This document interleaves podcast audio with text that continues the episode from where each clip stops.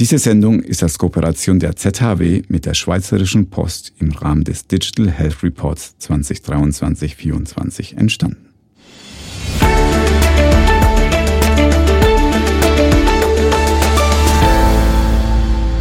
Herzlich willkommen zum Marktplatz Gesundheitswesen, der Podcast, der das Gesundheitswesen aus der BWL-Perspektive betrachtet. Mein Name ist Alfred Angerer. Ich bin an der ZHAW Professor für das Thema Management im Gesundheitswesen. Heute wollen wir zum Thema Plattform für das Schweizer Gesundheitswesen sprechen. Warum sind solche digitale Plattformen wichtig? Was ist ihr Beitrag? Und natürlich wollen wir mal wissen, wie weit sind wir hier in der Schweiz. Zu diesem wichtigen Thema habe ich mir einen Experten hier nach Winterthur geholt ins Studio, nämlich René Leuenberger. Herzlich willkommen, René. Hallo, danke für die Einladung. René, du bist bei der Schweizerischen Post Leiter der Cuore-Plattform. Als Hintergrund hast du ja Betriebsökonomie studiert, warst Berater bei Ernst Young und jahrelang auch in der Pharmawelt unterwegs. Aber seit vier Jahren beschäftigst du dich mit dem Thema Digital Health bei der Schweizerischen Post. Das ist so das Formelle, aber wir wollen natürlich den Menschen René kennenlernen. Also vielleicht erzählst du mal drei Fakten zu dir. Ja, also herzlichen Dank nochmals für die Einladung. Ja, für mich ist immer wichtig, der Mensch steht im Zentrum. Also eigentlich egal, was wir tun, welche Technologie oder ob es jetzt privat oder geschäftlich ist, aber der Mensch steht eigentlich immer im Zentrum. Ohne ihn geht's nicht und das ist für mich extrem wichtig. Ich persönlich suche immer nach, nach praktikablen Lösungen, ich bin lösungsorientiert, ich brauche auch einen Challenge, wie geht's weiter, wie kann man sich stetig verbessern und so weiter. Das ist so mein, mein innerer Antrieb, was auch immer ich tue.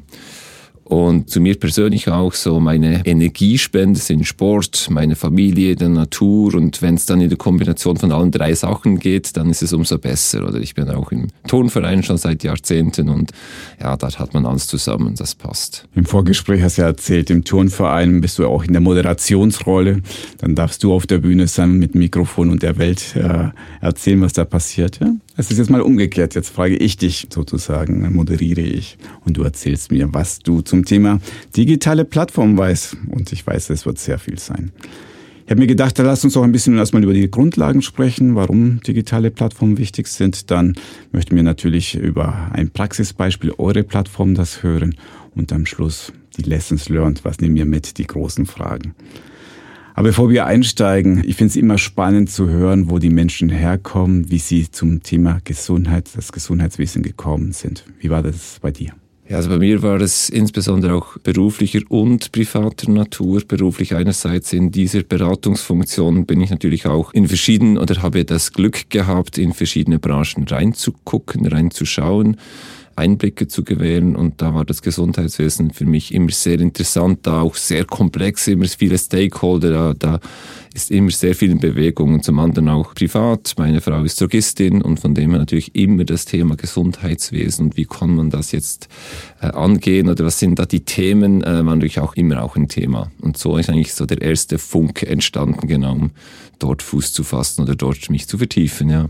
Dann bist du im Gesundheitswesen, aber irgendwann hast du gesagt, oh, Digital Health, die Digitalisierung. Ja, das ist spannend. Wie, wie ist es dazu gekommen? Ja, das war eigentlich zur Zeit, wo ich in der Pharma gearbeitet habe, dann auch bei den Ärzten im Spital sein durfte, Ärzte besucht habe und dort schlussendlich gemerkt habe, hey, da passiert noch so viel auf Papier, da fliegen Faxe rein, da werden irgendwelche Dokumente hin und her geschoben und ausgedruckt und wieder, also alles sehr, sehr analog und alles sehr ja, für mich mühsam und mit meinem inneren Antrieb zum Sachen verbessern habe ich gedacht, hey, da, da könnte man noch so viel tun, da liegt noch so viel brach, da hat es so riesiges Potenzial, um gewisse nur kleine Dinge zu verbessern, um das Leben einfacher zu machen für diese Menschen, aber auch für uns quasi als Patienten dann nicht irgendwelche Doppelspurigkeiten zu gelangen.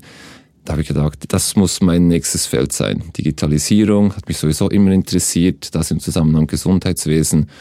Und dann habe ich mich auf die Suche gemacht, wo, wo, wo gibt es das in der Schweiz überhaupt oder wer bietet sowas an? Und dann bist du bei der Post gelandet. Genau, dann bin ich bei der Post gelandet. Für viele sehr unbekannt, dass die Post da überhaupt irgendetwas macht, aber ja, sie macht es schon sehr lange und auch sehr, sehr gut. Es hat auch angefangen mit gewissen Services, Modossier Medical, kennen vielleicht ein paar Leute noch aus der Vergangenheit ein Dossier, quasi eine Vorgängerversion des elektronischen Patientendossiers, schon 2012 entstanden in Genf. Und ja, so hat das eigentlich bei der Post angefangen. Für mich dazu mal auch nicht bekannt, muss ich ehrlich gestehen. Mhm. Und bin eigentlich so dazu gestoßen. Dieses nicht bekannt, das gilt nicht nur für welche sind die Akteure, sondern ich glaube also als Bürgerin, als Bürger macht man sich überhaupt kein Bild davon, wie analog noch die ganze Gesundheitswelt unterwegs ist. Wie, da, wie du gesagt hast, Faxe durch die Gegend fliegen. Jetzt mal einer meiner Thesen ist, dass es auch deswegen ein bisschen zu langsam vorangeht hier in der Schweiz insgesamt, weil die Bürgerinnen da noch zu wenig wissen, was die Möglichkeiten sind von der digitalen Transformation, warum das das bessere Gesundheitswesen wäre, wenn wir mal digital unterwegs wären. Deswegen mal meine Frage an dich. Was ist so dein persönliches Plädoyer dafür, wenn dich eine Frau, ein Mann auf der Straße fragen würde, oh, wieso engagiert sich da die Post? Wieso ist das überhaupt wichtig? Ja dass man dort das Thema Digitalisierung ernst nimmt. Was würdest du antworten?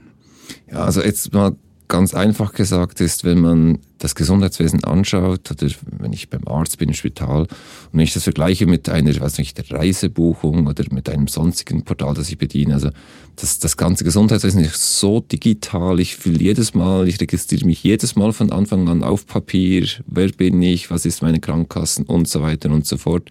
Und überall sonst, wenn ich auf Reisen gehe, dann, dann bediene ich irgendwelche Portale, kann was einscannen, was auch immer. Das kann ich im Gesundheitswesen nicht. Es wäre doch einfach auch schön, wenn das einfach auch so wie in anderen Branchen funktionieren würde und sagen, hey, ich habe hier meine Daten, sind meine Daten, aber ich kann die gerne teilen, damit eben diese Daten oder auch meine persönliche Daten, Informationen von verschiedenen Leistungsbringern im Gesundheitswesen immer gleich verwendet werden, damit ich dann auch wieder was zurückkriege. Und das passiert im Moment nur beschränkt. Hm. Also das ist ja das Schöne daran, wir können ja Beispiele zeigen, wo es besser geht. Also Inzwischen die Coiffeur schafft es besser, ein Terminbuchungssystem zu haben online als unsere Spitzenspitäler, was schon mal komisch ist, aber okay, Convenience ist das eine, wird man auch sagen. Naja, okay, dann nehme ich das in Kauf, dafür bekomme ich Spitzenqualität. Aber du hast ja schon gesagt, ja, Spitzenqualität gibt's nur mit den richtigen Daten und wie die Daten von A nach B kommen, das ist ja im Moment noch eine Katastrophe. Und da kommt ihr jetzt gut zur Überleitung zu Plattformen, zu digitalen Plattformen. Und jetzt deswegen muss mal die Kindergartenfrage. Was ist das überhaupt? Was ist denn überhaupt eine digitale Plattform? Kindergartenfrage ist gut, guter Punkt. Ähm, also ich, ich würde es mal ganz vereinfacht darstellen. Was sind eigentlich Plattformen? Fangen wir mal mit dem an. Und Plattformen sind eigentlich nichts anderes als eine Plattform eben, die Nutzer und Anbieter zusammenbringt. Also sprich, zum einen sind es Nutzer im Gesundheitswesen, können es eben Patienten, Bürger, äh, das sind aber auch Leistungserbringer, also Spitäler, Hausärzte sein. Das ist die eine Seite. Die andere Seite sind die Anbieter. Das sind Anbieter von, du hast es vorhin erwähnt, Terminbuchungsservice zum Beispiel, also Termin, die gebucht werden können. Man kann auch Berichte senden. Es ist eine telemedizinische Lösung, die dort angeboten werden kann. Und jetzt die Plattform bringt eigentlich diese Anbieter und diese Nutzer zusammen an einem gemeinsamen Ort. Man kann sich das wie einen Marktplatz vorstellen. Und das Digitale dahinter ist eigentlich nur, dass es nicht nur physisch ist, weil Marktplätze gibt es ja schon länger physisch oder ganz klar.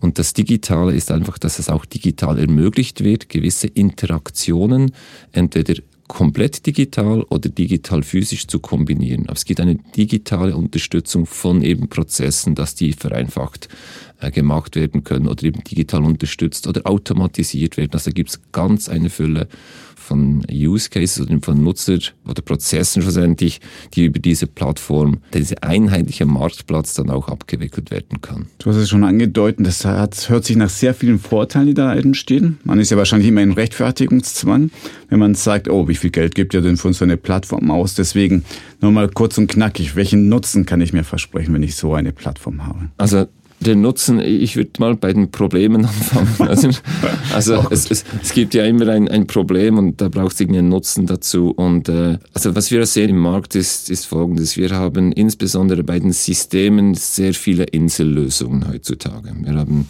ein Dutzend Krankeninformationssysteme, wir haben über 60 äh, Primärinformationssysteme. Es gibt ganz viele diese Systemlandschaften, die da eigentlich heute als Insellösungen funktionieren. Und das Thema ist natürlich ja, wie schaffe ich es, zwischen der einzelnen Insel auf die nächste Insel zu kommen? Da braucht es irgendwie wie eine Brücke. Und für diese Brücke musst du auch definieren, ja, wie, wie hoch ist dann die und welche Fahrzeuge fahren dann über diese Brücke und wie sehen die dann aus und wie breit sind dann die, damit ich die Brücke auch richtig konstruiere und so weiter. Und ich, ich versuche dann als Brückenbauer von Insel zu Insel diese Brücken, respektive diese Inseln mit Brücken zu verbinden.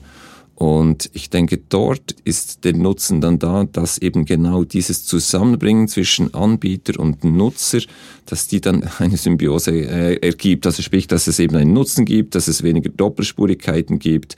Und da liegt dann schlussendlich der Nutzen. Also ich kann sonst auch ein persönliches Beispiel dazu ein, äh, noch anfügen.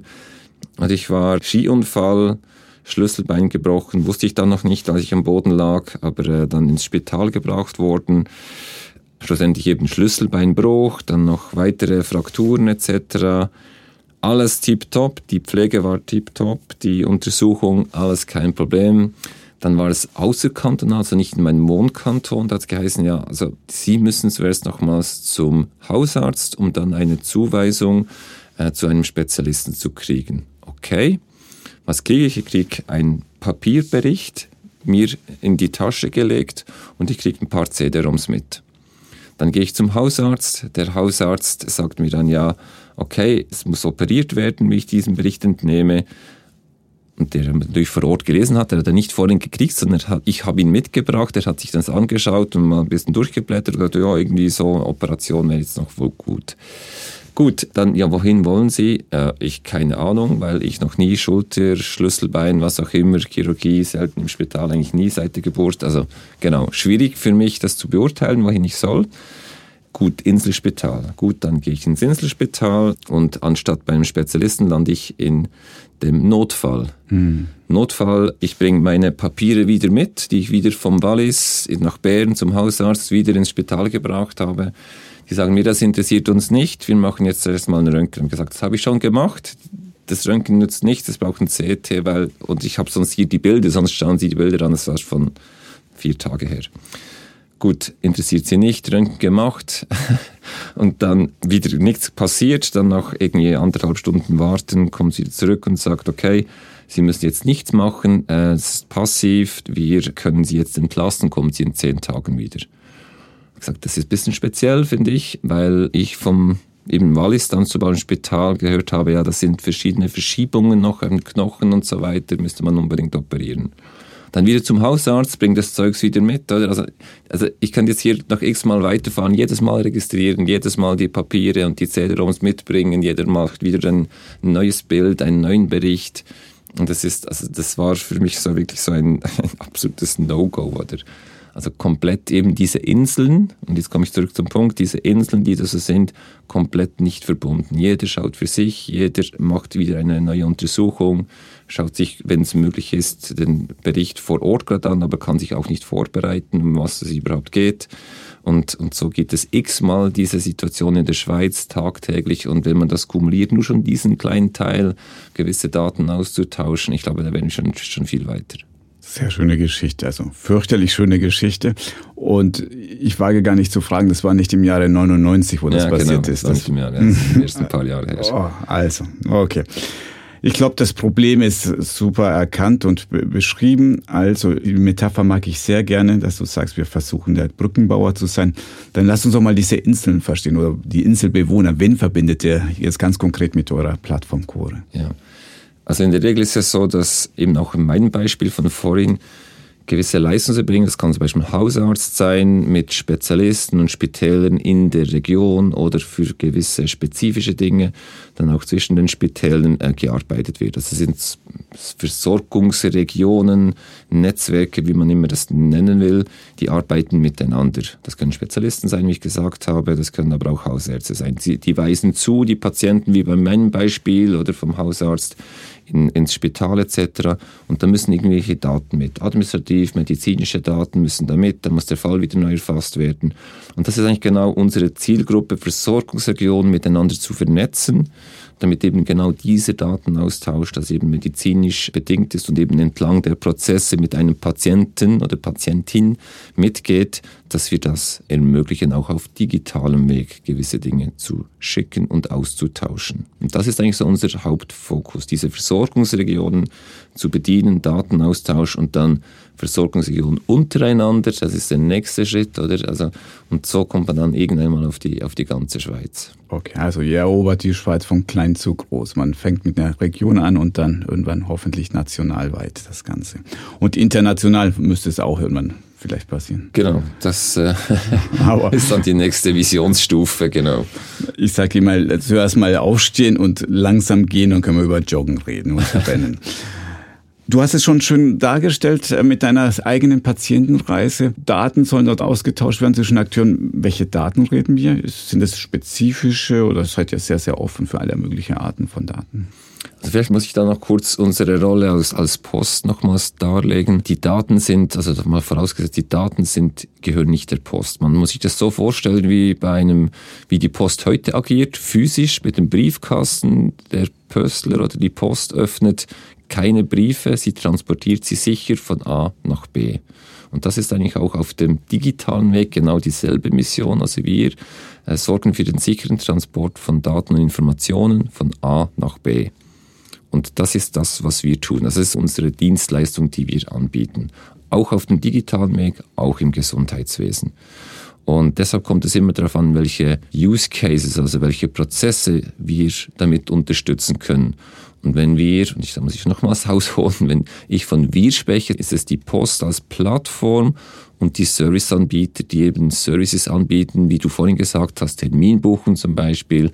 Äh, das ist ein Service, den wir jetzt selber nicht innehaben. Da haben wir einen Partner dafür.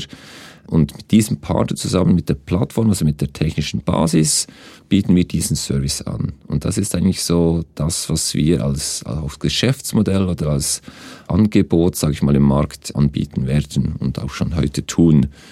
Deshalb die Frage nach den Daten, also vorausgesetzt natürlich immer der Patient gibt diese Daten frei, also dieser Consent ist nicht Voraussetzung, um überhaupt Daten freizugeben. Und zum anderen kommt es eben darauf an, ja, spreche ich jetzt hier über eine Terminbuchung, dann muss ich gewisse Daten über den Patienten denn die Patientin äh, freigeben. Zum anderen brauche ich Daten über Termine, Zeitangaben etc., vielleicht auch über die Art der Behandlung oder die Anfrage etc. Also das kommt immer darauf an, bei Berichten, wie ich vorhin gesagt habe, das sind wieder medizinische Daten, da brauche ich auch einen Adressstamm quasi vom empfangenden Hausarzt oder Hausärztin. Das kann auch verschiedene sein oder Physiotherapie. Also es braucht da verschiedene Informationen, die ich mit verschiedenen Prozessen mit begleitet werden. Du hast ja vorhin schon die schöne Reise dargestellt in der analogen Welt, wo du als Pöstler arbeitest und du dann mit deinem Papierchen von A nach B gehst. Aber lass uns mal diese ideale Welt ähm, vorstellen. Wenn alle Akteure schon bei euch auf der Plattform wären, wie sieht dann so eine Patientenreise aus? Vielleicht kannst du mal so den Prozess dann darstellen. Mhm. Also ich kann sonst an meinem eigenen Beispiel Sehr von gerne. vorhin das nochmals erläutern. Oder also optimalerweise wäre es natürlich so, dass wenn ich diese Anamnese habe, diese Untersuchung oder diese Diagnose dann schon, die ich bei mir habe, dass diese Daten, also zum Beispiel der Spitalaustrittsbericht in diesem Fall und der Notfallbericht, dass der schlussendlich dann elektronisch, wenn immer möglich strukturiert, an den nächsten Leistungserbringer übermittelt wird. Das kann jetzt der Hausarzt sein, weil das Modell das so vorsieht, oder das föderalistische System, oder es kann auch der behandelnde Arzt oder Chirurg sein, dass diese Daten dort übermittelt werden. Dasselbe gilt auch für die Bildgebung, dass die dann auch schlussendlich mitfließt, dass der Arzt oder eben der Spezialist, der mich dann behandeln muss oder darf, dass der eben auch diese Bilder schon kriegt, die ich schon im Spital bei der Erstaufnahme gemacht habe, falls es nicht medizinisch notwendig ist, noch zusätzliche Bilder zu machen, logischerweise. Auch diese Bilddatentransfer, das könnte auch ganz einfach, dass diese Lösung gibt es heute schon länger, übermittelt werden, damit eben diese Bildgebung dann auch beim empfangenden Arzt oder beim Chirurgen dann ankommt oder sagen kann, okay, ich als Fachspezialist beurteile das nun so und jetzt ist das die nächste Diagnose.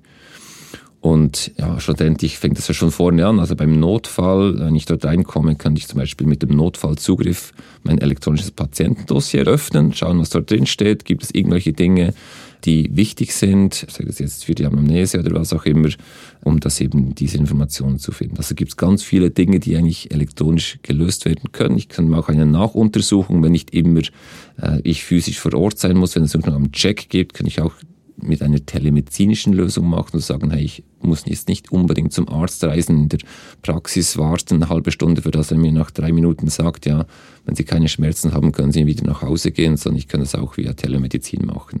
Also gibt es schon Es gibt ganz einfache Beispiele, in diesem Beispiel von vorhin eigentlich gut aufzeigen, dass eigentlich ein einfacher Transfer von Daten und Informationen vom Leistungsbringer A zu B schon einen großen Vorteil gibt für die Patienten, also für mich selber, wie aber auch für den Leistungsbringer, weil die Daten sind dann da und ich bin nicht abhängig, dass der Patient diese im Rucksack mitbringt und dann wirklich auch die letzten da sind. Also ich weiß nicht, wie akkurat die dann sind. Du hast schon ein wichtiges Stichwort äh, hier gebracht, das Thema EPD. Ja?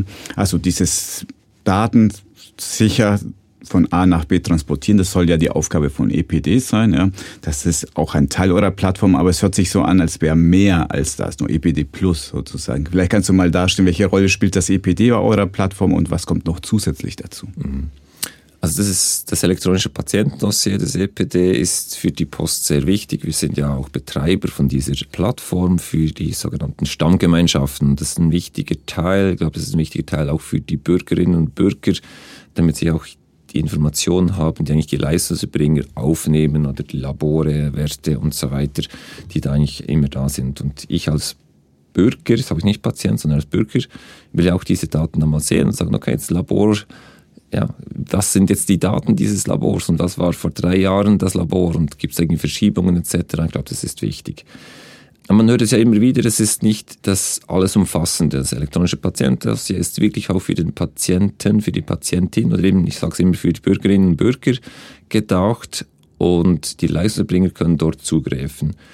Aber die, gerade die Prozesse, wie ich vorhin gesagt habe, eben diese Transfer, Transition of Care zu ermöglichen, diese Prozesse zu unterstützen, was auch schon physisch und eben auch digital möglich ist, wie zum Beispiel eben diese Zuweisung oder die Berichte schicken, ganz einfache Dinge oder Laboraufträge etc. zu generieren und dann wieder zurückzukriegen.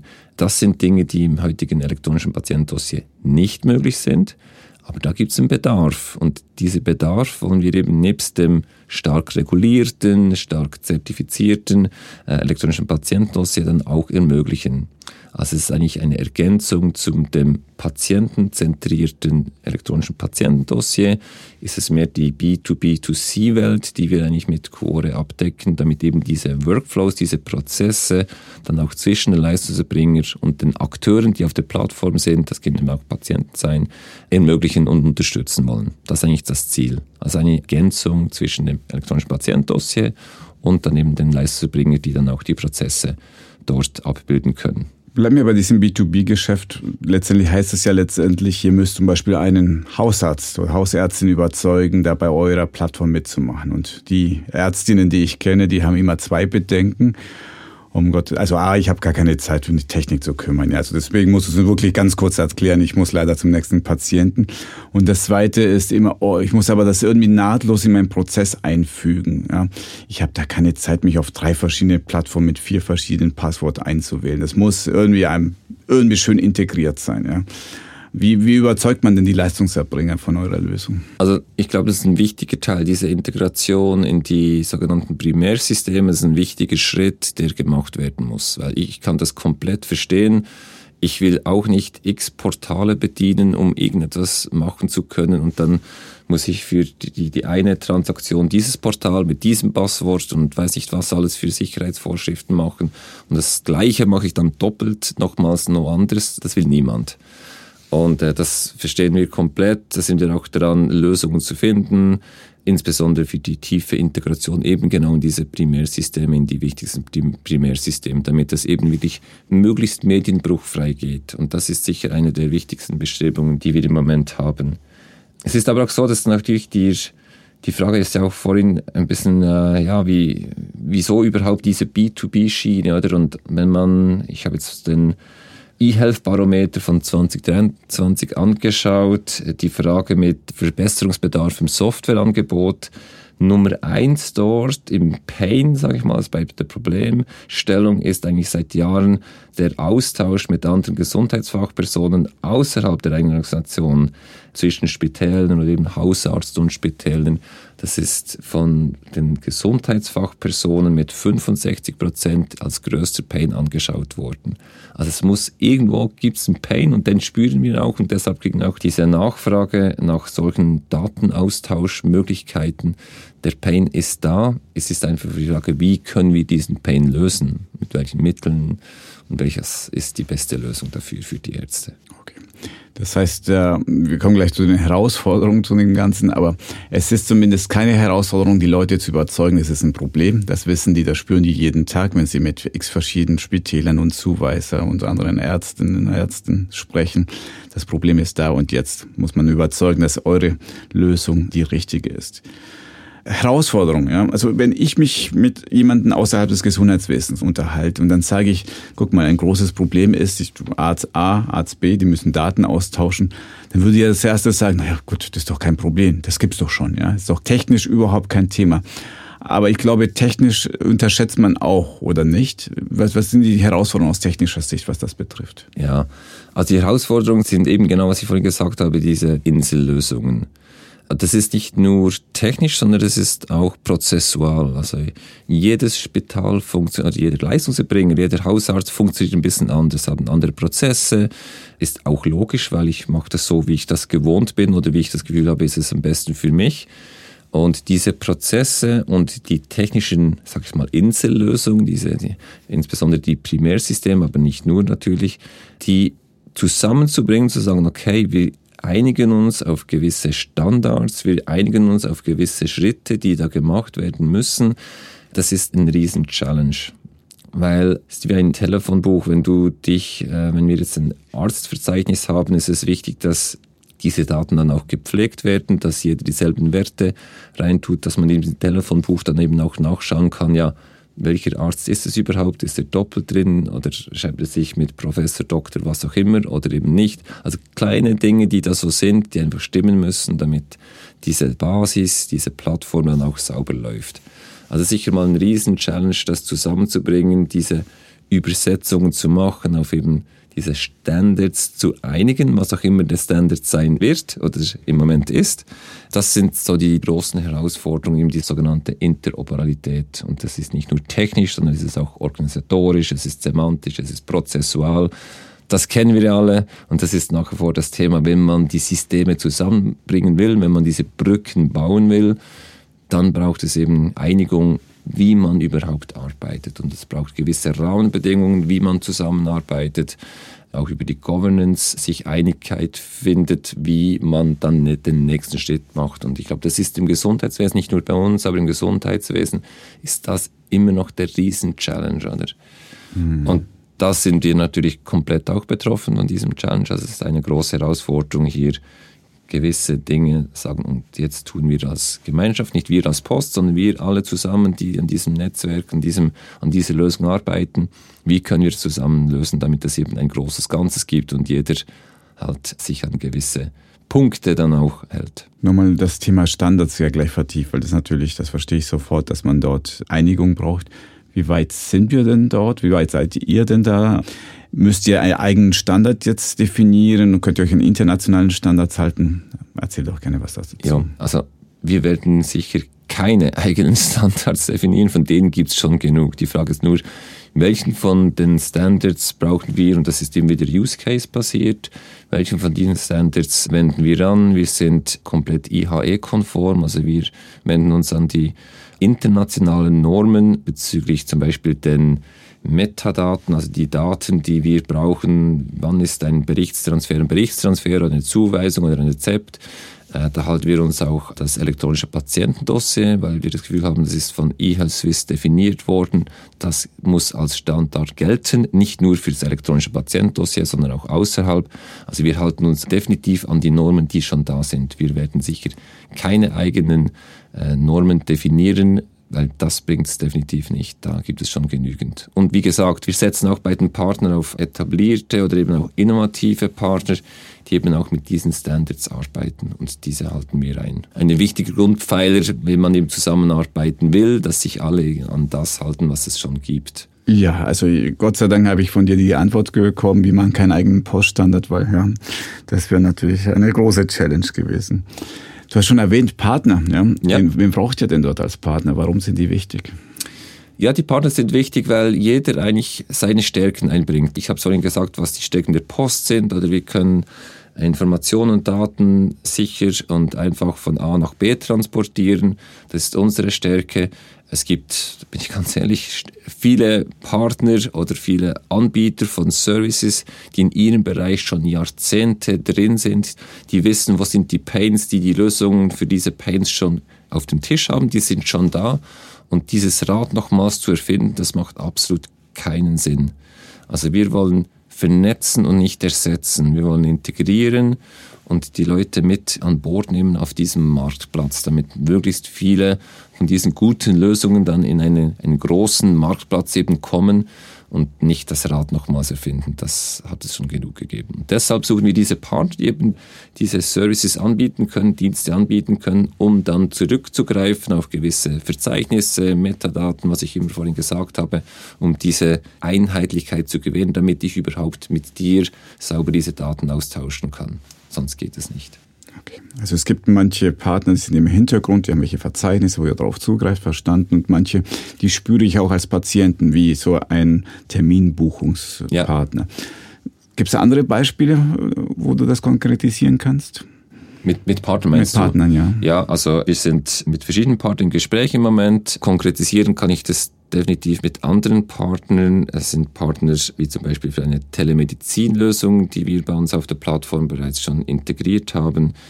Es kommen weitere Services dazu, auch bezüglich Integration, was ich vorhin erwähnt habe, ist ein wichtiger Teil, als quasi Enabler überhaupt, das äh, zu ermöglichen, die tiefe Integration in die Systeme.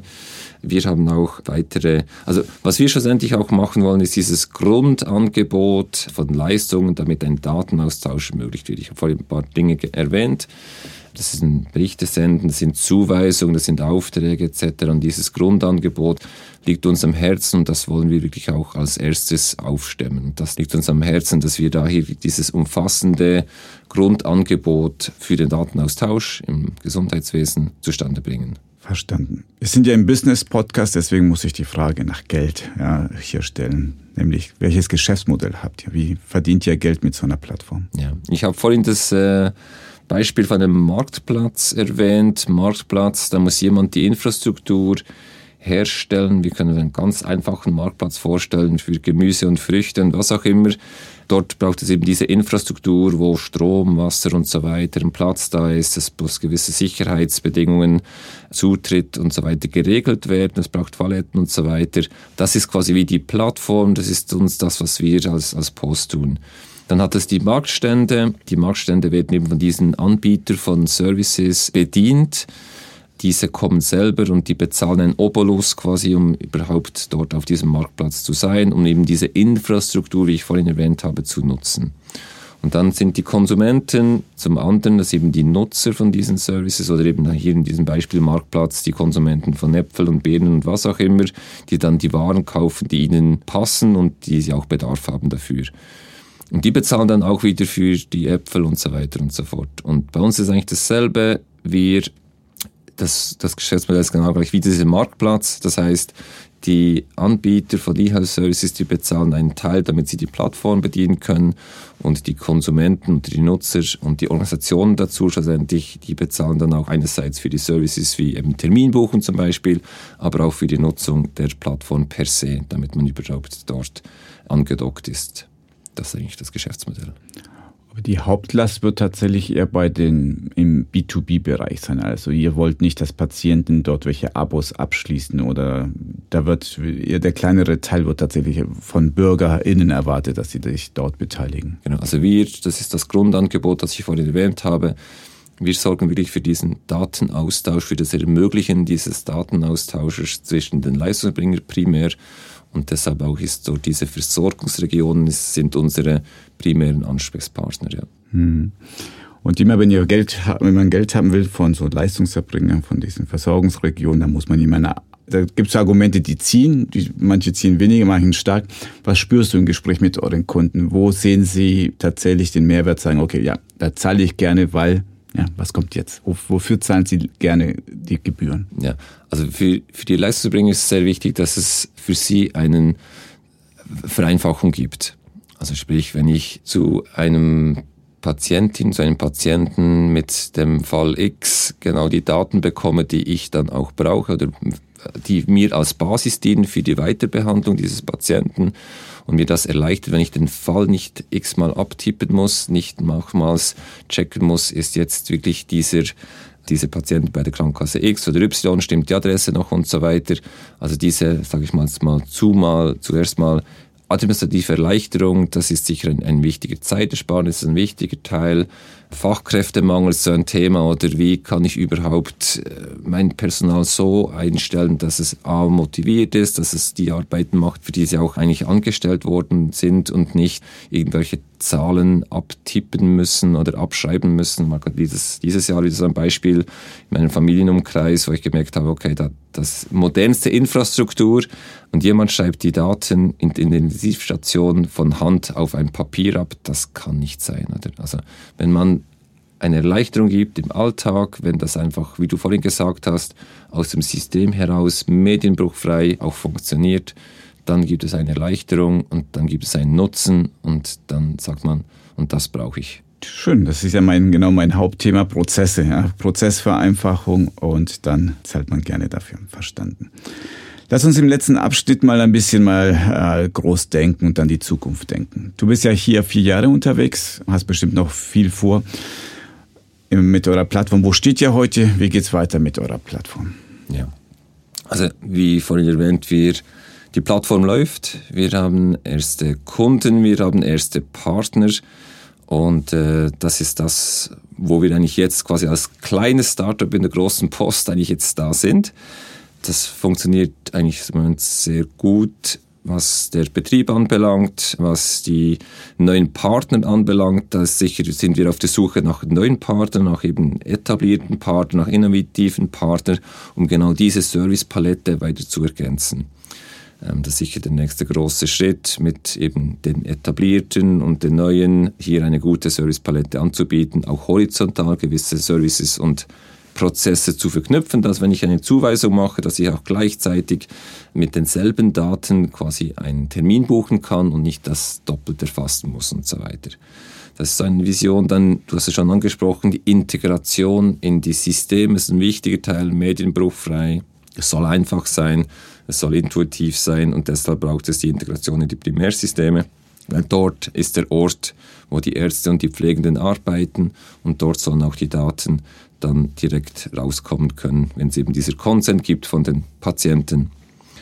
Und dann logischerweise die weitere Entwicklung der Basisplattform. Wir haben eben gestartet, wir kriegen Feedback. Was müsste man noch tun? Was ist diesen Vernetzungsregionen sehr wichtig? Diesen Netzwerken wir wollen dort ein bisschen mehr Autonomie diesen Netzwerken übergeben. Äh, man kann sich vorstellen, gewisse Netzwerke haben ihre eigene Portale, die sie gerne nutzen möchten, um mit den Patienten zu kommunizieren oder das eben mehr customizen.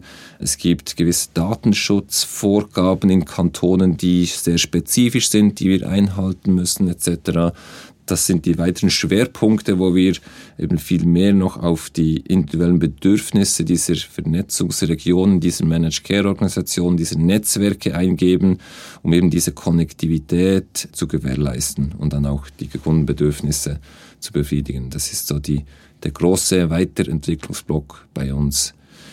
Wir wollen aber trotzdem, das ist, glaube ich, wichtig hier zu sagen, auch wenn wir jetzt mehr Autonomie geben diesen Netzwerken, das übergeordnete Thema ist nach wie vor das Vernetzen eigentlich über Grenzen hinaus. Und das eigentlich dann egal, muss es egal sein, in welchem Netzwerk du bist, sondern es soll immer noch möglich sein, diesen Austausch zwischen A und B, egal in welchem Netzwerk du bist, zu ermöglichen. Also das ist nach wie vor das Ziel.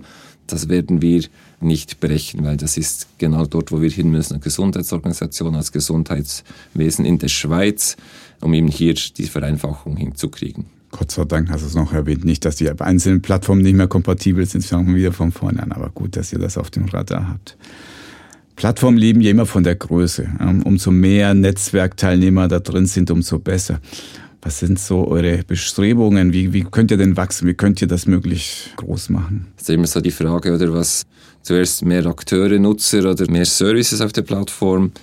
Also ich bin ganz stark der Meinung, dass es ein Schritt für Schritt Vorgehen ist. Wir brauchen zuerst, ich habe vorhin von diesem Grundangebot gesagt, wir brauchen zuerst dieses Grundangebot, dieses Grundleistungsangebot. Das ist wie eine Voraussetzung, überhaupt ein Right to Play haben im Markt oder für diesen Datenaustausch zu ermöglichen.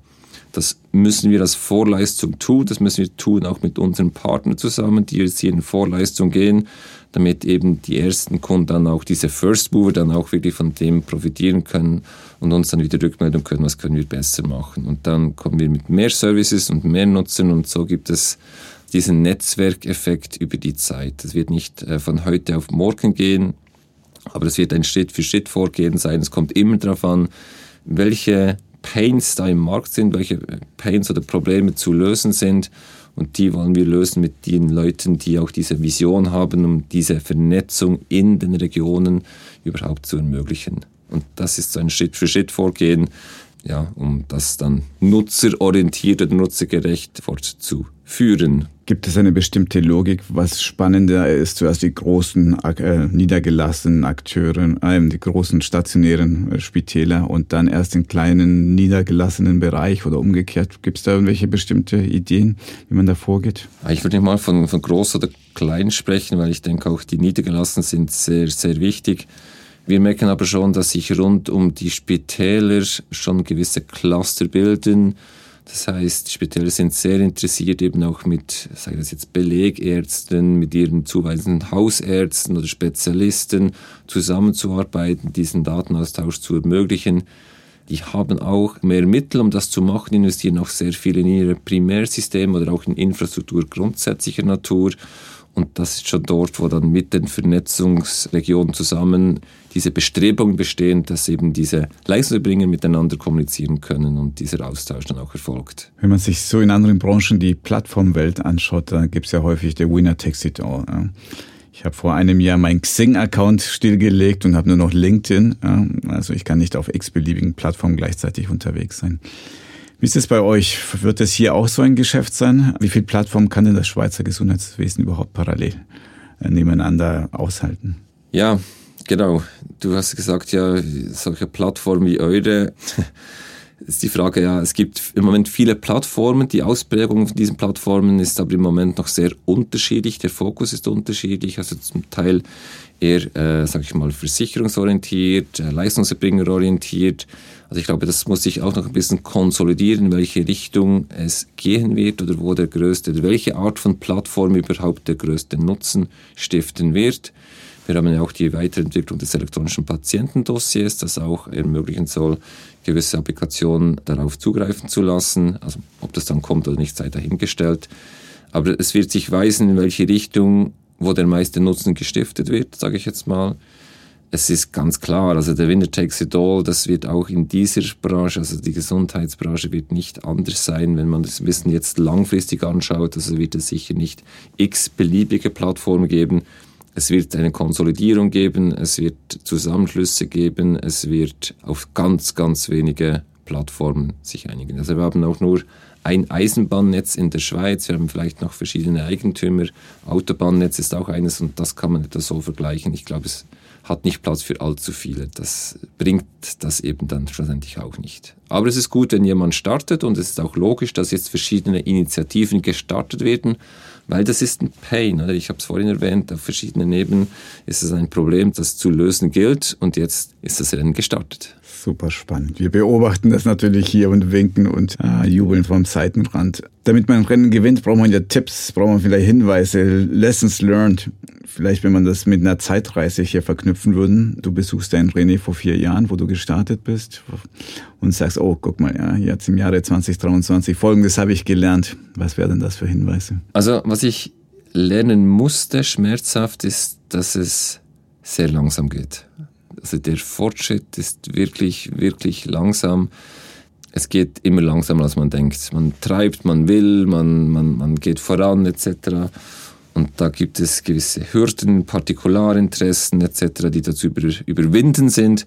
Und ähm, das ist für mich persönlich mit meiner Art ein Challenge. Das habe ich für mich persönlich, äh, habe ich das gelernt, einen langen Atem zu haben für gewisse Dinge.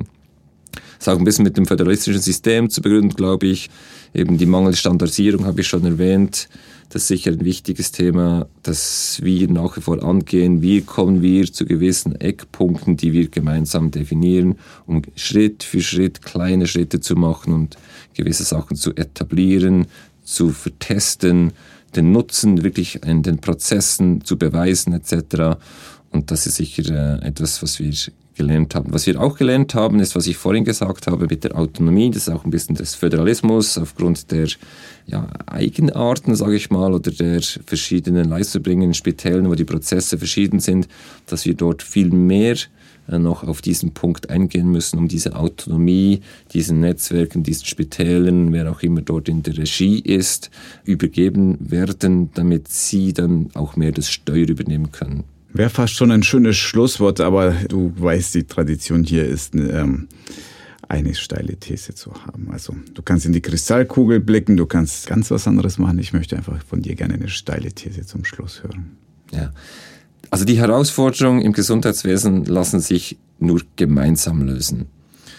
In der Schweiz mit Insellösungen, in die auch sehr viel Geld investiert wird, nach wie vor lassen sich die Probleme von morgen nicht einfach so lösen. Ich glaube, der digitale Austausch von Informationen über Organisationen hinaus ist deshalb heute anzupacken. Und dazu braucht es Menschen mit Visionen, die jetzt anpacken und jetzt sagen, und jetzt tun wir das. Wir brauchen diesen Austausch, wir brauchen diese Digitalisierung, respektive die digitale Transformation, die brauchen wir heute und nicht erst morgen. Also nicht warten in der Komfortzone, sondern jetzt, jetzt starten. Sehr schön. Das war ein sehr schönes Gespräch. Vielen Dank, René, für deine Zeit. Ja, danke für die Einladung nochmals. Hat mich sehr gefreut. Äh, ich freue mich schon auf die nächste Serie. Das Schöne ist, dass die Podcast ist zwar zu Ende, aber wir nehmen das Ganze hier Mitte September auf. Wenn ihr das hört, ist hoffentlich schon unser gemeinsamer Digital Health Report rausgekommen. Da könnt ihr auch noch nachlesen, mehr zu dem Thema Plattformen bei der Schweizerischen Post. Für alle anderen sage ich vielen Dank fürs Hören. Das war unsere Folge vom Marktplatz Gesundheitswesen. Ihr kennt unsere Adresse info@gesundheitswesen.org. Gerne Kritik, Lob, Kommentare. Ich danke euch nochmals für die Zeit und bis zum nächsten Mal.